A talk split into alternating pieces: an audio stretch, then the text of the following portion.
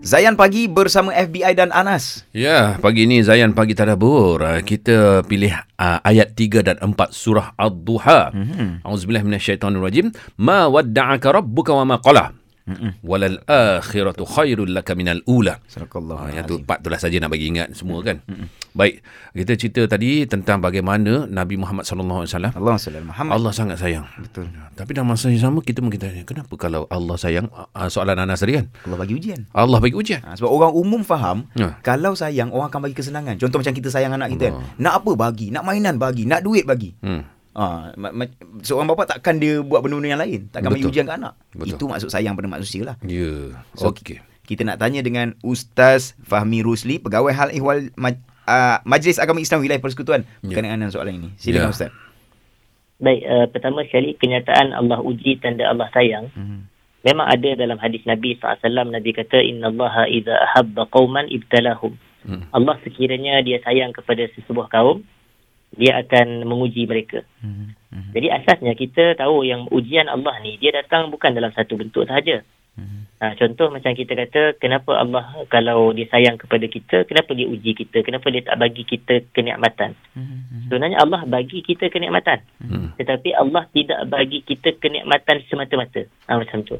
Baik. Kerana kita tahu bahawasanya hakikat hidup ni adalah ujian. Allah sebut dalam uh, surah Al-Mulk ayat yang kedua. Ya. Allazi khalaqal mauta wal hayata liyabluwakum ayyukum ahsanu amala. Hmm. Allah ciptakan mati dan hidup untuk dia uji kita.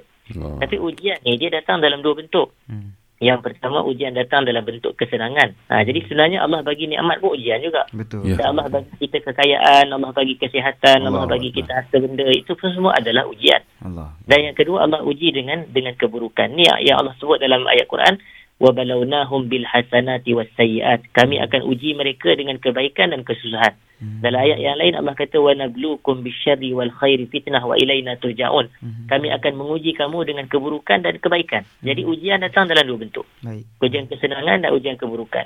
Mhm. Jadi tujuan Allah uji dengan kesenangan satu aja sebab. Bila Allah bagi kita kesenangan, Allah nak tengok kita syukur ke kita kufur. Satu. Hmm. Baik. Allah. Dan bila Allah uji kita dengan kesusahan, Allah nak tengok sama ada kita sabar ke atau tidak sabar. Jadi sebenarnya akhir sekali, apa sahaja ujian, walaupun kita anggap ujian tu nampak macam buruk pada pandangan kita. Hmm. Tapi di hujung sekali, semua tu adalah kebaikan untuk kita. Baik. Baik. Jadi Allah, kenapa Allah uji kita dengan demam? Contohnya nak hapus dosa, nak angkat darjat contoh. Baik. Maknanya kalau Allah uji dengan sakit, mana kita mungkin tidak suka sakit. Mhm. Tapi kalau dengan sakit tu Allah angkat darjat kita, Allah ampunkan dosa-dosa kecil kita, Hmm. Allah gugurkan dosa-dosa kita.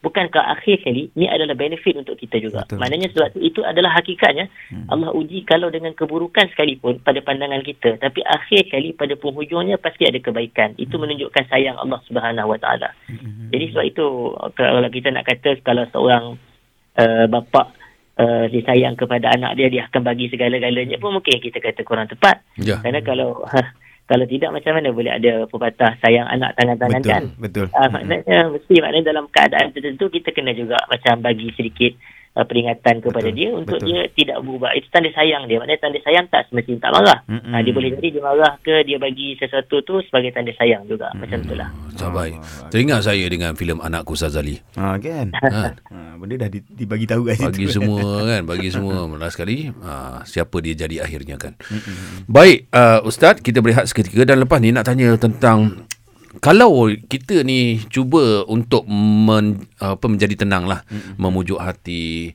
dan nak mendekatkan diri dengan Allah, kita selawat, kita zikir, tapi tak tenang-tenang juga. Susah susah nak dapat benda. Macam mana nak dapat tu sebenarnya? Please Ustaz kongsikan rahsia dengan kami Ustaz selepas ini. Ya? Terus stream Zayan destinasi nasyid anda.